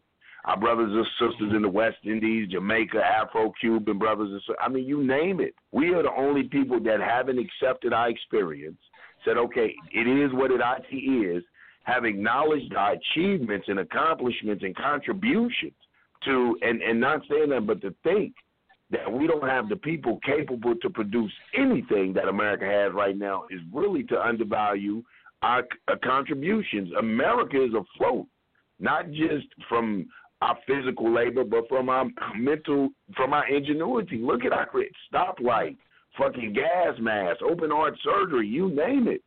There's nothing we can't recreate. We've we, we did this. There's nothing you know, we couldn't exactly, do exactly. without them. I think nothing. also too we we, we got to change how we look at this control thing. Like we're not. Let me tell you. First of all, white supremacy is worldwide.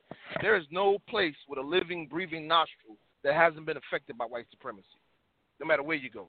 Now, I always tell people I, I love Marcus Garvey. I am a 100% black nationalist, Harlem bred, all the way. You know what I mean? But uh, I'm just keeping 100. Garvey went all over the world. He didn't start his movement in the UK. He didn't start his movement in the Caribbean. He didn't start his movement in Africa. He came to the black men and women here, and he said out his mouth in his book, The Philosophies of Marcus Garvey. In that book, he says there are no other people of my people more ripe for what I am trying to do than the people who have suffered the most at the hands of this white man. That's his words, not mine.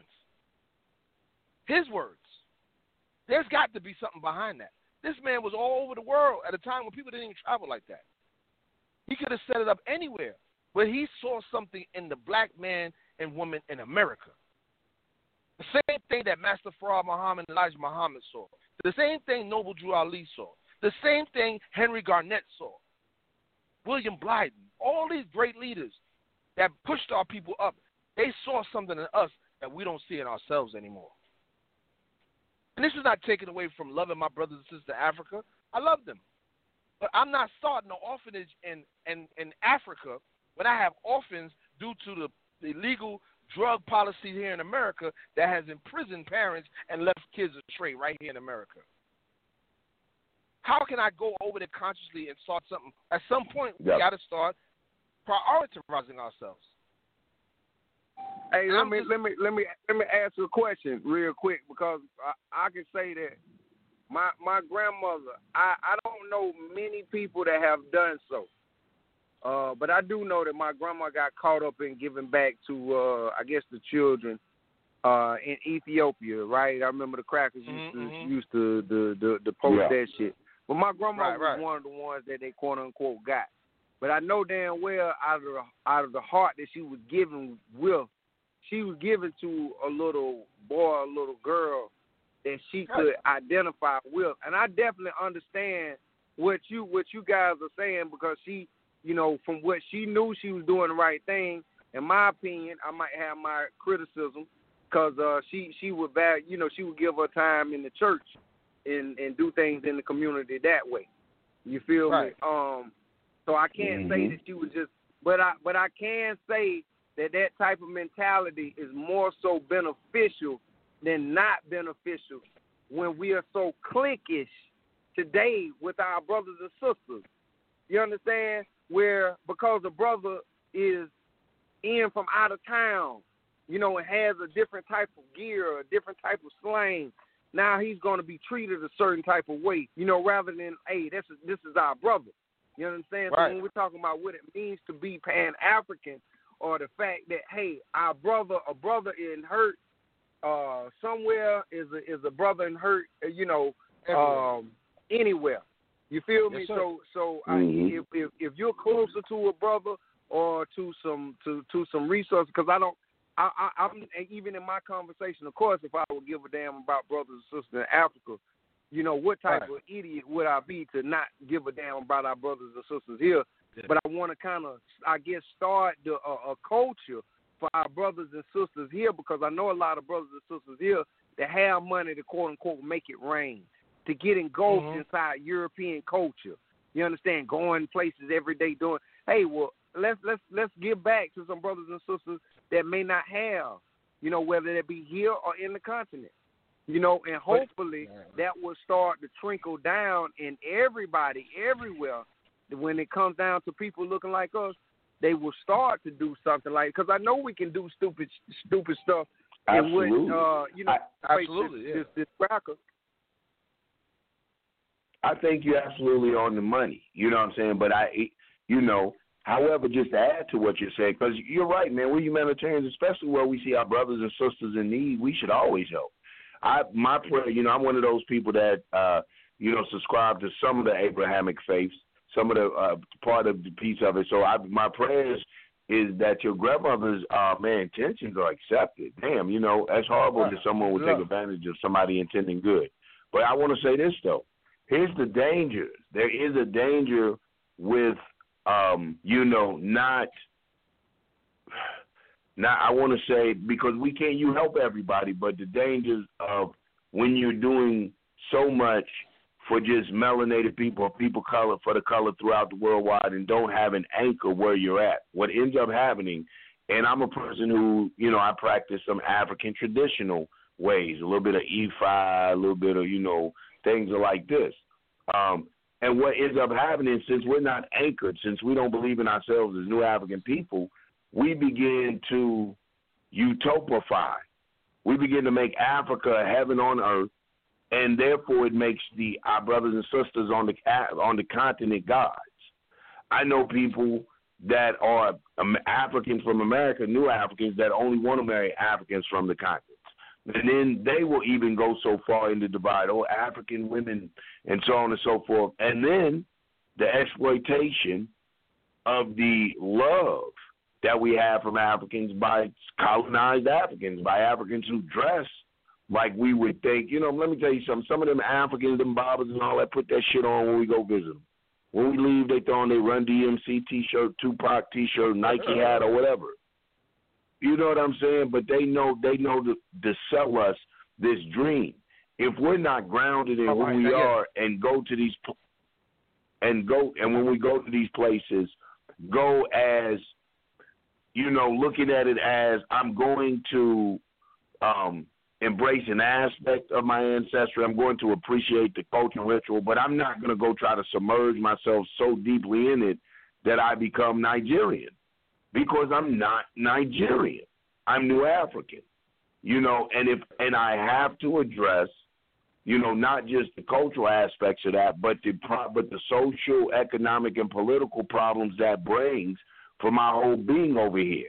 There are people who can't acknowledge the crime that they did, don't know what to do with the surplus, and just have a deeply embedded hatred of me because of my existence. You know what I'm saying? So if I don't make that a priority, then it ain't gonna be me to is there's not gonna be any me to help anybody else. And I think other people recognize that. That's how they can afford to lend out a helping hand. They first get in a position to at least be um you know, if they lend a helping hand and it gets slapped, it's not gonna uh, gonna affect them. You know, we're not even in a position to know if our dollars, like you said about your grandmother, excuse me, to know if our dollars are reaching their destination. If we really want to be sincere about that, man, we have to get all the way into it to having people with the rights on the damn boats, people in the village, our people sending back reports. And I don't know if we've developed networks of connection like that. I'm going to say this and conclude it. And I'm not saying this to you or, or any of my sincere Pan Africanist brothers, but sometimes, like Shaka said, it can be escapism. It can be to assuage our guilt complex, to address the issue here that black people face, the new African face in America is daunting. Man, it's hard. It's real. It's Trayvon Martin. It's George Floyd. It's Breonna Taylor. It's real. It's in your backyard. It's every time your ass get pulled over by police. It's real. So it, it it's a certain trauma that comes with that. So how do we? A lot of people address it. Some people address it through religion in other ways, but this Pan Africanism, if not careful, they address it by they must address the black issue and the injustice felt by black people, but put it in overseas so that way I can't really see if it's having the overall effect. You can tell where your shit is going here, and you realize, man, I, I'm not doing enough to free black. See, when you send a few dollars overseas, you can okay, I you know I sent 150 dollars. Over here, you can spend $150 and say, damn, I still ain't doing enough. You can give your sweat and blood and say, damn, I'm still not doing enough. So I think that to me, a lot of times that's what it is. I think it's just a real fight, and we rather hit the midget than knock the big nigga out in the schoolyard, uh, uh, rather than fight the schoolyard bully. And I think America is a schoolyard bully. Right, right, sir. I think also a lot of it is like the brother says something that's clear, and I, I and dealing with psychology, I went to school for that and studied that a lot of our clickism that we have here is because we don't address or deal with the deficiencies and differences that we have right here. That's why we keep locking ourselves into these cliques because we don't want to deal with that. We don't say, okay, we need to shut everybody else out. Like we're a house, we're one family. Right now, no, you, you can't you can't sleep over nobody else's house tonight. You can't invite no friends over for the next seven days. You can we're gonna sit down together as a family and we're gonna get ourselves right first. You know, Cuba Castro's Cuba has been influential in helping everybody else to struggle. But you know how Cuba was ever, able to help everybody, including Africa? Because Cuba helped Cuba first. Cuba built Cuba, and then Cuba was able to help others in need. You know what I mean? And and think about that, man. During Katrina, and I'm keeping real, like just like I hold politicians accountable in the black community, I hold black people accountable too. We ain't gonna just be the white man all the time. You know, Cuba sent boats over here to aid and assist the blacks here in America, the African, New African. America told Cuba, we you can't come in. Venezuela sent boats over here, and America told Venezuela, your boats can't come. And then when Africa sent the boats over here, oh, my bad, Africa ain't send no boats. But when it was a situation in Saudi Arabia, Africa sent boats. When it was a situation in China, Africa sent boats. Like, I'm sorry, I can't just sit down and act like that didn't happen. Saying I, I don't like my brothers. I love my brothers and sisters in Africa. God damn it, they're going to have to be accountable just like everybody else. You come over here, you benefit from my blood and sweat. My mama, my daddy died in that cotton field, hung off of that willow tree, got their head busted in Chicago, got their head busted in New York died on them trains sneaking to get educations, died inside the jails that they locked and burned us in. My mama and daddy over here did that. And you come over here, you my cousin, you come over here and reap the benefits of my mama and daddy, and you don't even do so much as look me in the eye. No, I can't keep keep acting like that don't exist. But but But but I I, I will say I, I think it's it's a situation of uh T'Challa and Killmonger. Basically, you you you know what I'm saying? Even because you can't separate one from from the other. You know the fact right. that we are not historically inclined and we've been educated. We see that the only reason That's a good why example. we went through a lot of those at- atrocities here is because we went through a lot of those atrocities on the continent. The majority of people that I know known to do their ancestry, they have the overwhelming amount of ancestry that points back to Africa. So it's it's not like you know, and I know uh, a lot of us have the you know uh, Columbus for Columbus, you know the fact that we migrated over here, but in the actuality is that you know our people, our heritage, the culture, it comes uh, has a lot to do with Africa. So, like I said again, Yeah. we we don't we we we don't we don't want to separate ourselves. Just like when you're talking about how black people were treated in olden days, all black people weren't treated the way that black people were treated in the deep south. You understand? So that's that's a specific and detailed role. But me from being from the south, I'm not going to take that like a brother or sister isn't going through something on the west coast. You understand? I take mm-hmm. or Right. even down in Australia or brothers in on on the continent. You know what I'm saying? I I I I take I take all that I take consideration to all that shit. So even we're on the on the line now where we're not talking to brothers in our own hometown. Where we're becoming Right. collective with people people that aren't even in our own city or own state. So this this is the mentality we must have rather than being defeated by like like you said, like we said, like oh yeah, we're going to think inside of click mode and separating because we could very well be on an African call tonight or on a call with some of, of some of our brothers and sisters from Nigeria, maybe helping them figure some stuff out in their area. Again, like I said, you guys are able to render such great information, such great education without even being in my in my uh direct area. So I feel like, hey, Right. because we have access to such, such technology, hey, let's do it. You guys are uh, doing a great job, and let's uh, let's let's defeat these these lines that the. Europeans put That's up. right. Uh, I, I agree Yeah, with yeah. the brother, like the brother said. I agree with And you. we coming down to our last uh, seven minutes. And I agree with the brother. And brother, we thank you for man rocking out with us, man. Uh, Yes, and sir. like I said, I agree with the brother. Uh, like the brother was saying, but I, I, I, I just want to add this in the last minutes. One of the reasons too we relate, even though we're in different regions, our enemy was the same. The terror, the brutality, the uh, tac- tactics may have been different, but the objective, the goal, the and the trauma was the same. Yeah, they may not hung us from trees in you know New York, but they drug them from streetcars or put them in front of streetcars. You know what I'm saying? Yeah, they may not have, you know, Ku Klux Klan them uh, in in in in St. Louis, but I mean, you know, they I mean in Oklahoma, but they had the uh uh Walsh, you know, the one of the worst massacres in history. So the trauma is there. That's what we're saying. If we're new, we're not discluding our brothers from the African continent, what we're saying is our trauma is unique. It's unique. We're unique people, and we have to embrace that uniqueness.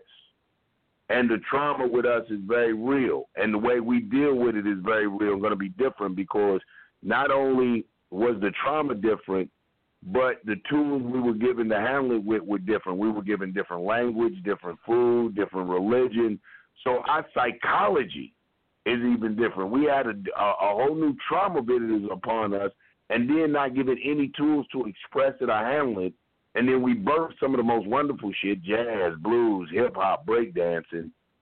But due to a lack of identity, amnesia, we don't know these are sacred, sacred shit we do it, and we give it away to our pre- we we do what we was bred to do, produce.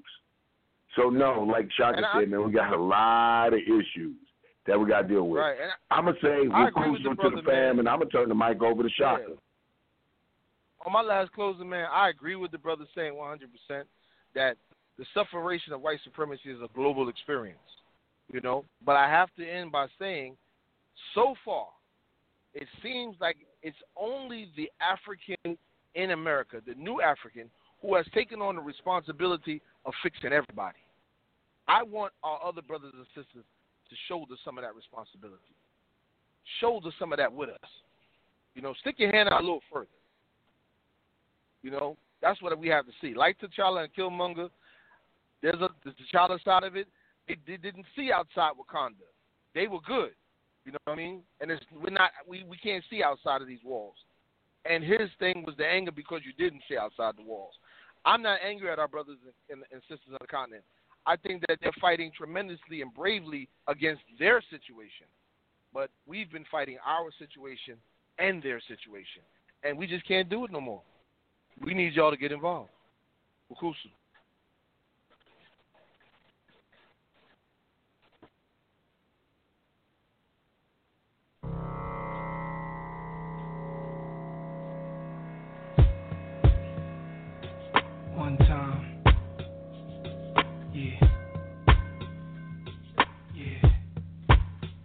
Yo, all I need is one mic, one beat, one stage, one nigga front my face on the front page. Only if I had one gun, one girl, and one crib, one dog to show me how to do things the sun did. Pure, like a cup of virgin blood, mixed with 151. One sip will make a nigga flip. Writing names on my hollow tips, plotting shit, mad violence. Who I'm gonna body? This hood politics acknowledge it. Leave bodies chopped up in garbages. Seeds watch us grow up and try to follow us. Police watch us roll up and try knocking us. One knee I duck. Could it be my time is up? With my luck, I got up. The cop shot again. Bust stop glass burst. A fiend drops his Heineken. Ricocheting between the spots that I'm hiding in. Blacking out, I shoot back. Fuck getting hit. This is my hood. I'm a rap to the death of it. To everybody, come on. Little niggas is grown. Hood rats. Don't abortion your wound. We need more warriors soon. Sent from the stars, sun, and the moon. And it's like a police chase. The street sweepers and coppers. Stick up kids with no conscience. Leaving victims with doctors. If you really think you're ready to die, nines out, this is what nines about nigga, the time is now. all I need is one mic, one mic, one mic. All I need is one mic, one mic, one mic. That's all I need. All I need is one mic, one mic, one mic. All I need, niggas. All I need is one mic, one mic,